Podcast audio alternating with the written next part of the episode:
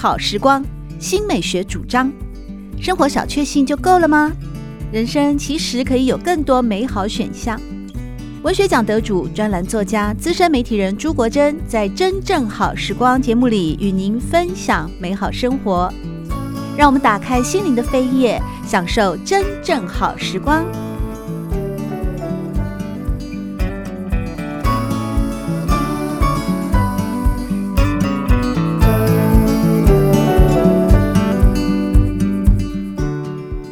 朋友们好，欢迎来到真正好时光，我是朱国珍。在今天，我们邀请到金鼎奖的小说家，也是知名作家吴君瑶来到节目里面，和大家来聊一聊他的最新散文集《台湾小事》。君瑶你好，国珍主持人好，各位听众朋友大家好，我是吴君瑶。台湾小事是你继过去的重庆潮戏啊，也是入围了台湾文学经典奖的作品啊。嗯，之后呢，算是你最近的一本散文集吗？哎，对。那他的这本书的缘起是什么原因呢？也写了很多年了，虽然说是最近，因为最近基本上每一本书我都要写三到四年。对，这本书可是我觉得你出书量也蛮大，蛮快的。那是因为后来多了心思这个部分。啊、对，你中间出了一个，如果把心思抽离出来，哎、嗯，中间就镂空一年了。哦，因为刚好散文啊、呃，心思散文，而且他年度王都一本，变成一个多产作家。对呀、啊，是意外。对啊，哦、大概在二零一六吧，我写完刚刚国珍讲那本。重庆潮戏之后，我就开始来处理，来应该说来想象一下，我下一本散文集要写什么比较适合。嗯，大概二零一六就开始构思了。哦、对，可是当年构思的时候的话，真的我们现在。到了某个年纪之后，写每一本书都要有点慎重。所以当年我在想说，我要写什么呢？我要写什么呢？我不断问我自己，我要写什么呢？嗯，因为后来我就把工作辞掉嘛，好像不写东西，我好像就生活无以为继。所以要写什么呢？要写什么呢？就想很久。然后想说，诶，我不是最最喜欢夸耀题材无所不在吗？哦，原来你有这样子的一个名号在江湖啊！就觉得自己好像，比如后我后来我写新诗，任何东西都可以入诗。嗯，呃，那个吃个吃个烤鸭好了哈，或者别人在玩股票，呃，我还写一首股票分析诗啊，哎，或者是说婆媳之间，或者我想我妈妈，或者到海边去去做劳务工作，或者像什么事的话都可以入诗。那后来就想，那不如就把我也不要为我自己设限。我就看到了什么啊，就要写什么这样子。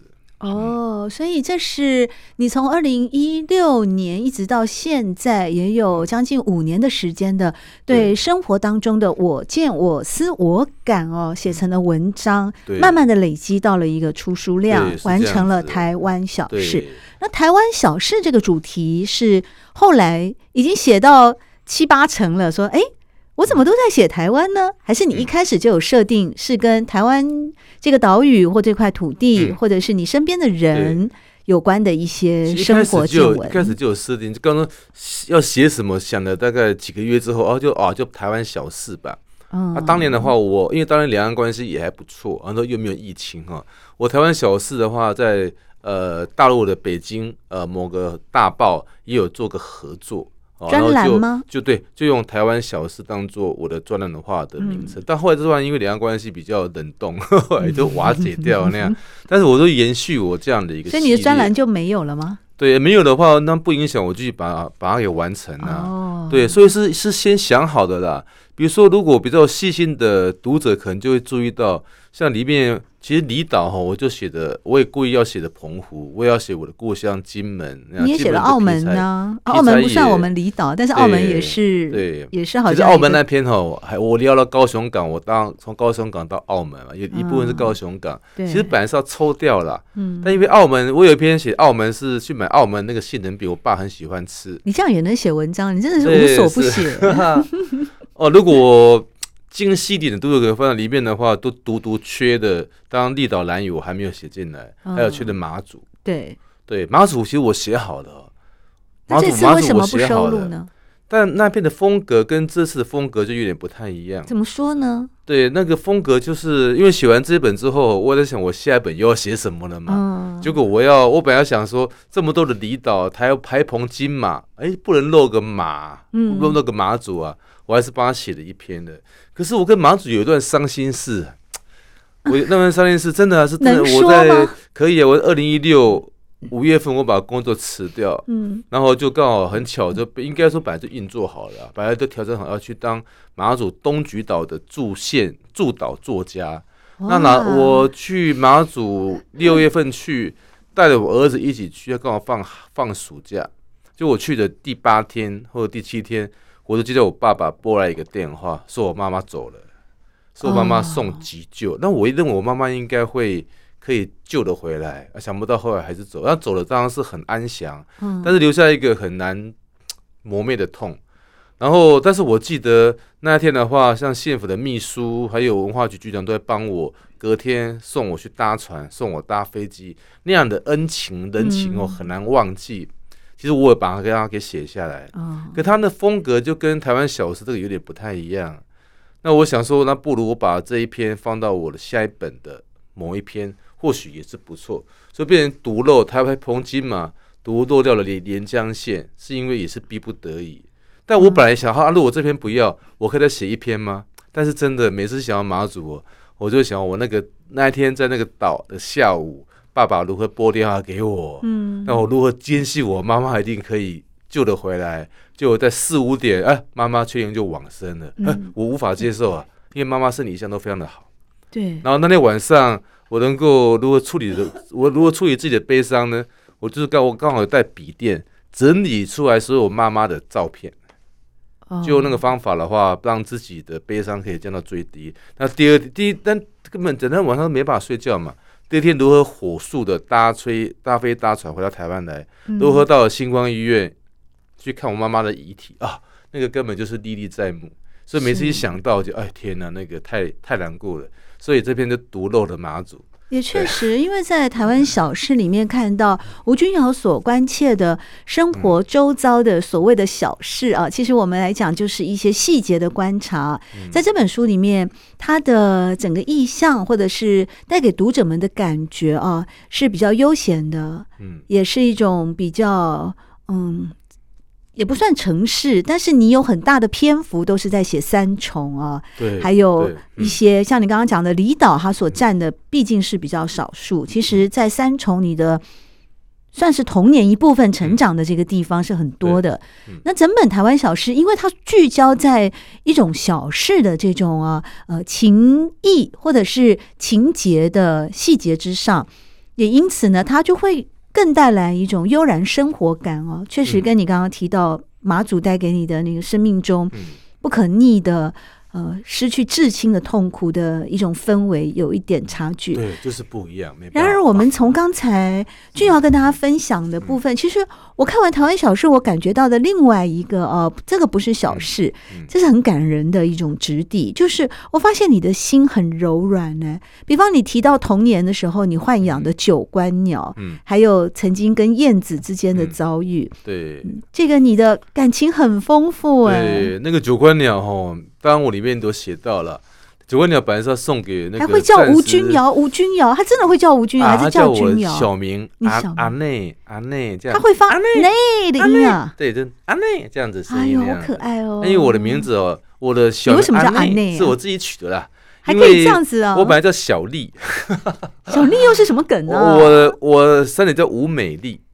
啊，因为我上面有两个哥哥哦，我妈妈生出我两个哥哥，生出来都过世了，哦、都拜拜一个礼拜，一个礼拜三天都走了。哦、是当年我妈妈承受很大的呃挑战跟怀疑说，说如果我妈妈生了我大哥都走了，大家会同情；可是又生出来二哥他也走，大家总会怀疑说是我妈妈缺乏妇德。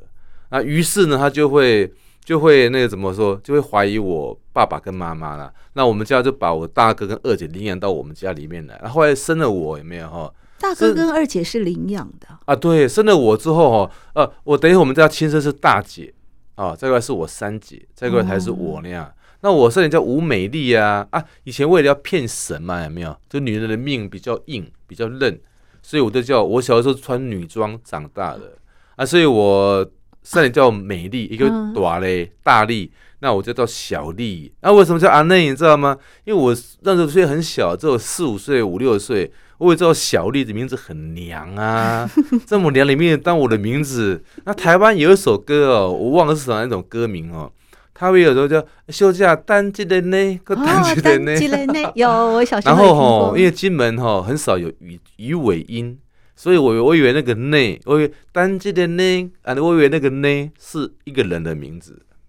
哦，好可爱。对，所以我诶，我要叫阿 内，我要让小姐等我那样子。朱国正等等我，对。你固定单机的呢？对，所以我就叫阿内那样子。阿内这个是我后来变成是我是我自己取的。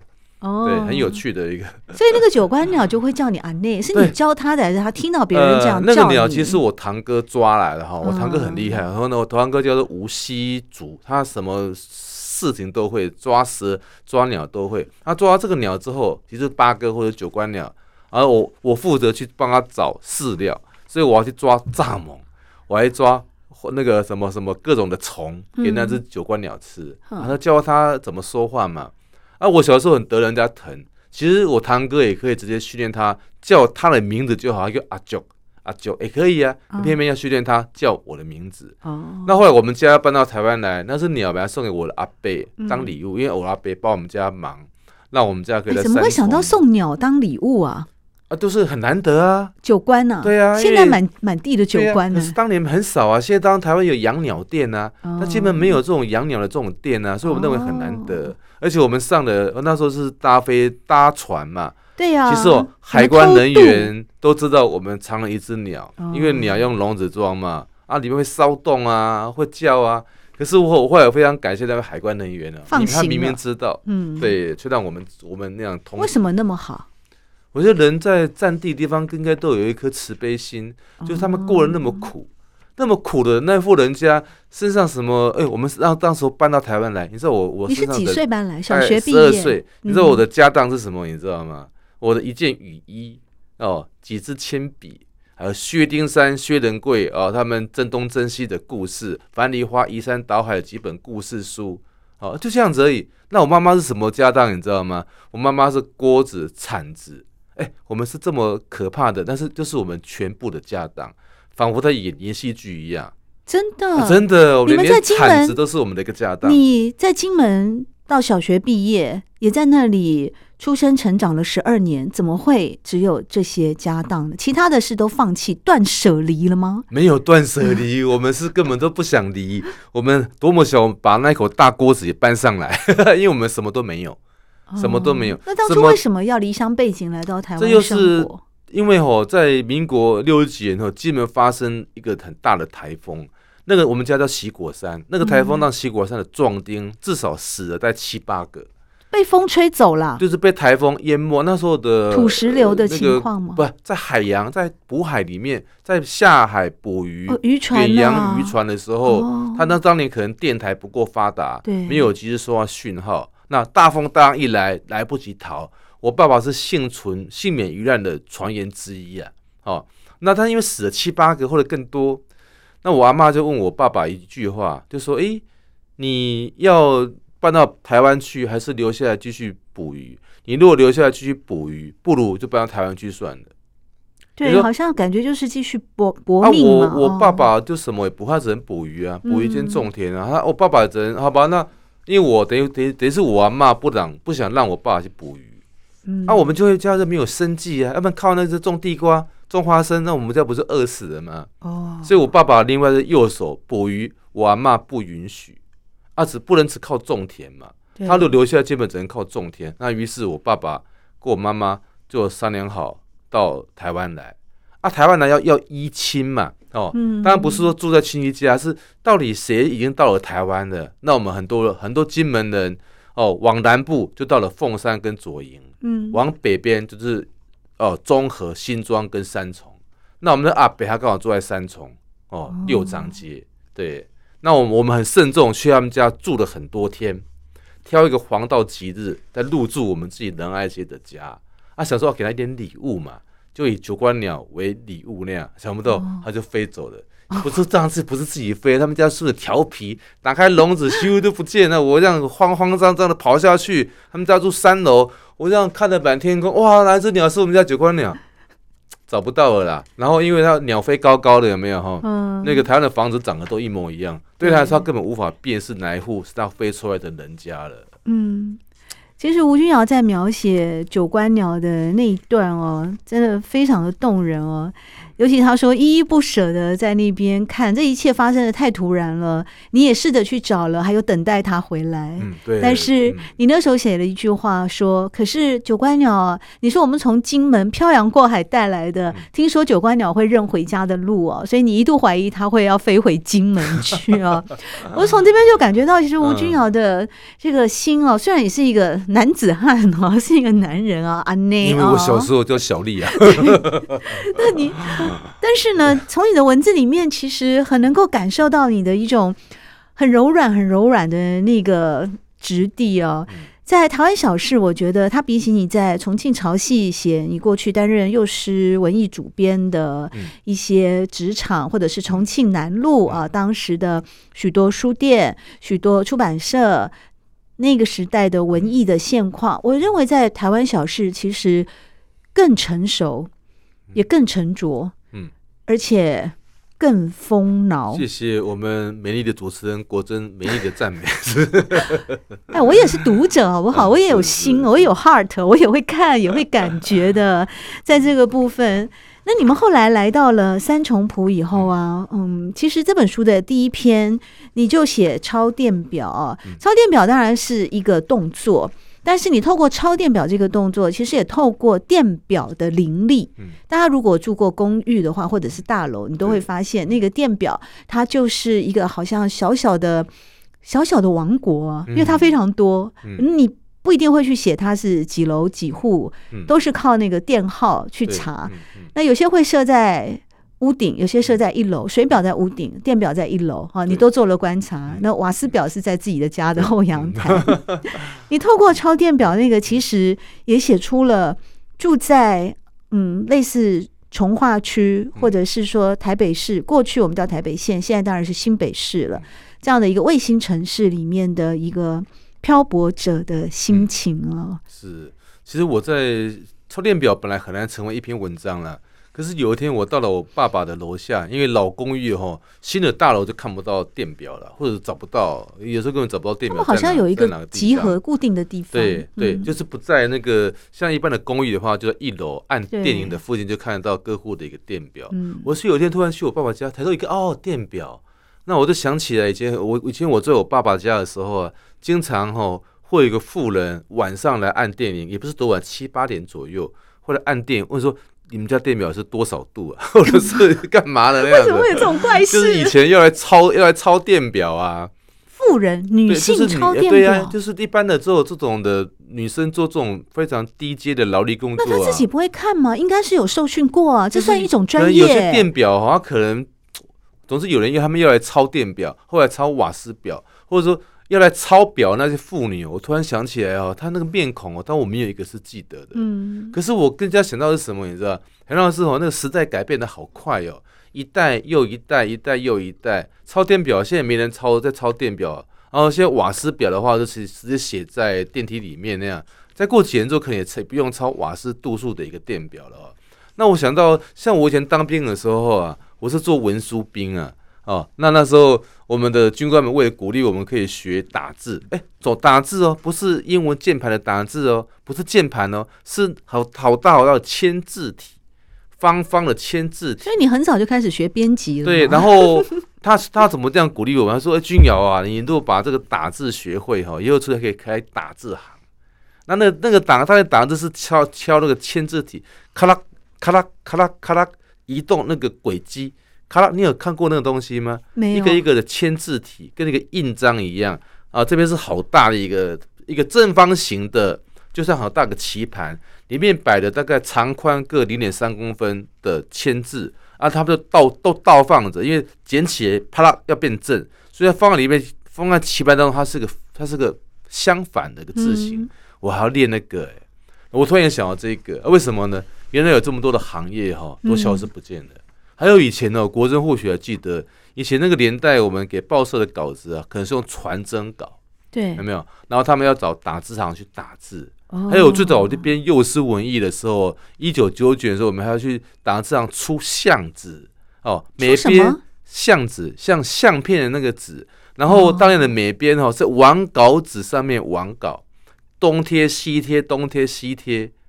叫做出相纸那样啊，那个东西也就不见了哦，哦。所以超电秒这这个这篇文章，其实我是很想要对已经消失的各样的行业的人，我基于一个好奇，也是关心他们到底现在何去何从，他们现在到底在做什么工作那样子。哎，一篇文章两种解读，哎，为什么我完全没有感受到你要为百业职工在发生的意图？突然想起来，我看到的就是你在自己的家里面看到了古老的电表，然后跑到了顶楼，顶楼又被许多邻居盖了违建，还养了一条狗。对啊，有一点像。里面有个发现，我有件很好玩啊，家里面的三大门神啊都很重要。你看那个瓦斯表、电表、水水表，对，三种管线都很缺一不可嘛。嗯，对啊，你瓦斯管漏掉，那多么多么可怕。啊，水管坏掉多么也可怕！对，因为哎，我们不是抄错也很可怕，你就要多缴钱呐、啊。对啊，我们居住的空间呢，好像都习以为常。嗯、仔细一下，我们对这三种管线都好陌生啊。我不用对管线陌生，我知道去哪里抄那个数字就好了。可是我们都在用它们吗？有没有？你一定是很少搬家。如果你常常搬家的话，每一次你搬离的旧的住户，你就要跟房东去结清所有的电，嗯、你用到哪一天的电的度数、水的度数、瓦斯的度数，才能清清楚楚。所以你如果常常租屋子，你就会知道这个东西在哪里。可见你是好野人。你回到你来到台北以后，我刚刚听你讲，第一个在大伯的家里面借住了几天之后，嗯、你们全家就去住了仁爱路的房子了，所以很快的就。仁爱街，对，差很多。对，那个好，对对对，仁爱街。可见得你们当时马上就自产了啊，应该也是一个中产阶级的 舒适生活了嘛？你知道吗？我们仁爱街的公寓哈，二十平不到，木板。那你们还是那个有朝族啊？木板，我们只能说我们是有朝族，木板隔间。你要住几个人？你知道吗？住我们家八个人呢，是爸爸妈妈。兄弟姐妹六，最多是最多说八个人呢，还有姐姐们嫁了，嫁了又嫁了，嫁了三个姐，最后终于又空下来了。可空下来不久，我弟弟我大哥结婚，人又变多了哎，所以我们家那空间现在都都很狭隘。可是你们就在三重国小出口出来，走不到两分钟啊！啊，对啊，现在是蛋黄区啊，啊。可是那个还是很小，才二十平左右不到。然后那时候木板隔间哦，那完全没有隐私可以可言呐、啊。打个喷嚏，全家通通都听到。那也通通都会来关心你啊，还好吗？咳个嗽的话，咳嗽一下，大家也都会被被吵到。哎哎，上面是镂空的，它木板隔间的没有哈？因为要要很老的房子，对，上面要镂空让它通风啊。所以说，大家的我跟国珍住我是两个房间，中间隔一个薄薄的话的一个夹板而已。对，然后你站，你跳起来还可以看到隔壁房间的人吗？看看不到，它中间需要你要电影。可是我们干嘛跑来看隔壁的人？隔壁人就是我们的哥哥姐姐。木板的隔间，他没有，他没有把那个木板做到天花板呢。哦，它其实上面还是有，也就是说，你稍微爬一爬，你就可以可以跑去看隔壁房间的。可是我们干嘛要那么做？那家人感情这样很亲密啊！啊，对啊，可以。哎，被讲漏的我丢过去一颗。所以我就说，《台湾小事》这本散文集里面。它就充满着一种算是呃，也不能说小人物，因为现在吴君尧也是鼎鼎大名的人物了，然后也是两岸的这个非常知名的作家，又得过金鼎奖哦。台湾小事里面的他所呈现的是一种安于生活啊，或者是在此时此刻珍惜当下，以及你所看到的目前的景象，当然也会缅怀一些金门的以前跟现在。也因此，你一开始说。很可惜哦，台澎金马哦，没有把它马祖收录进来的一点点小小的遗憾哦。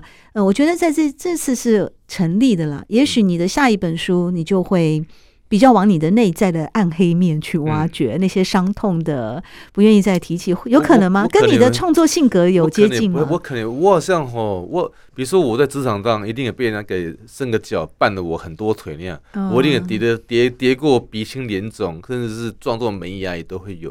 可是不知道为什么我没有那么记仇哎、欸。我对那个影响不记仇啦，创伤，创伤跟记仇是两回事。我像那个创伤，好像我可能好吧，杯酒释兵权，嗯、我们喝一杯酒，过去伤痕就不要提。而我真的也可以慢慢的话就放下那个伤痕。哦，就我没办法像某某人、某某人、某某人，他们好伤痕好多，而且都记得都很清楚。我好像对于这种这种事情，我现在。最大的悲伤就是我妈妈过世，嗯，所以我新诗写了好多首，诗里面也有那个提到。嗯、那除了这之外，我小时候一定被人家欺负过啦，然后也被人家重伤过。可是我看你的童年很快乐哎，没有快乐的话，斩飞蛇啊，哎，快乐通常都是我一定也被欺负过，一定有很多的不愉快。可是我好像就不太习惯去记那些黑暗面呢。哦，对我下一本书可能会放在哪些哪些是我要感谢的人。就很奇怪，我就我就没办法去记恨一个，或者是记住，因为哦，创伤一定是记得很深刻嘛，不疗伤就会没办法过下去。嗯啊，比如说写爸爸怎么样，哥哥怎么样，妈妈怎么样，哎，我就发现我没办法那样写啊。哦，对，可能是我受了伤。不算是伤，有可能你根本没有 受过伤，没有内伤，只有外伤，敷一敷清创药就好了。这边一条根很好用，抹一抹它就好了。哦，又来推销金门产品哦。有可能是我的受的伤不够重，所以我觉得好像没有啊，所以我反而会想到是一些美好。我在这边过了也很苦啊，不要小看我们，但是种田这件事情就很苦了。你有下过田吗？当然啦、啊。你负责哪一个部分？我分享的部分哈，分享那个基本的高粱，高粱酒很有名。对。可是我们不知道收成高粱吗？你知道以前我们怎么收成高粱吗？割下来，割下来就很辛苦的，割的时候要全身包着很紧，大热天包很紧。为什么？因为高粱有那个刺激的因子，会让我们全身皮肤都很痒，哦、所以要包很紧。然后大热天，你看那气温多高，都已经很高，还要包很紧，然后去割高粱。好，割完高粱，割完之后放在大厅。不断的跟他笑一样，不断拿着拿那个高粱梗，不断拍击地板，也是要包很紧，大厅又要关起来，才不会谷粒不会撒的到处都是。哦，你们要这么做，把谷粒分开，对，要把它分开来。所以以前都是人工的嘛，啊、并没有任何的机械来辅助这件事。单单是割高粱跟收高粱就已经是非常，我都经历过啊。那你还能兼顾读书吗？当年的话，其实是。乡下好的小孩哦，只要有点慧根，书随便读一读 都 OK 了啦。所以，我们到我们一定会有城乡差距。所以我后来我到了那个双顶波尔没有，我读的是放牛班啊。哦，我读的是放牛班啊，倒数第二班啊。我印象非常一一点二四班，我都还记得我的读的那个班。你原本在金门念小学的时候都是第一名，可是你到了。三重念国民中学的时候，就被编到了放牛班。普通的国中，我就是里面的放牛班的。所以有时候快乐，或者是自信心，或者是成就感，好像是建立在一种相对的条件哦，并不是绝对的条件。所以我小时候是很苦的，国珍不要羡慕我，因为我那个我本来很羡慕。当然是种田这一块就很辛苦了。那刚刚只是收割高粱哦，那他还好哈。我要补充一下，各位如果有人到金门去旅游，现在我们金门高粱现在不这样收割了，现在是割完之后放在马路上。哎，我非常感谢，不知道谁发明这一款啊？为什么你知道吗？放在马路上，我们不是拍集吗？好辛苦，又又痒的要死。有人把它放在马路上啊，车子过去咻，当然我们不会派车去压了，是本来就有就是车子放在马路上嘛。车子不是会过来？我知道，但是这个是不是变成娱乐了？因为你们过去要在室内去拍集高粱，是为了采取它的谷粒要酿酒啊。对啊，他现在在马路上四分飞散，怎么样收集起来？因为车子过去种了谷物就掉到下面去了。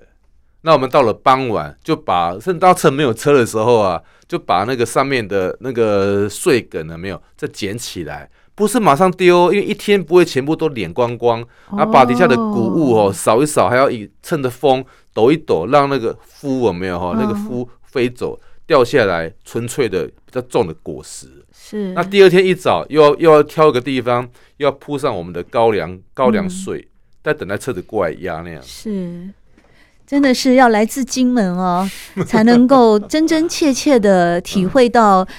我们在这边喝高粱酒啊，喝得非常畅快哦。但事实上，整个高粱酒的酿造的过程哦，包括采收，包括去呃晒高粱啊，取稻谷等等的过程哦，嗯，没有在金门去实地参与的话，或者是没有去做过田野的话，还真的不明白有这么辛苦，以及这么多人的努力才能够完成一杯美酒啊！在今天真正好时光，我们邀请到金鼎奖的得奖小说家吴君瑶来和大家分享的是他的最新散文集《台湾小事》。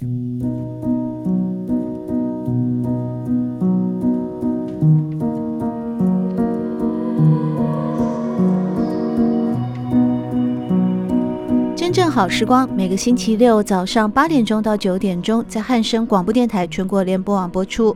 节目在广播频道播出之后，也会上传到汉声广播电台的官网。在官网当中，您可以在经典回放的单元里搜寻“真正好时光”，随时收听到国珍为各位制作的精彩内容。喜欢朱国珍制作主持的《真正好时光》，欢迎您订阅、分享或留言。随时保持互动，一起共享美好生活。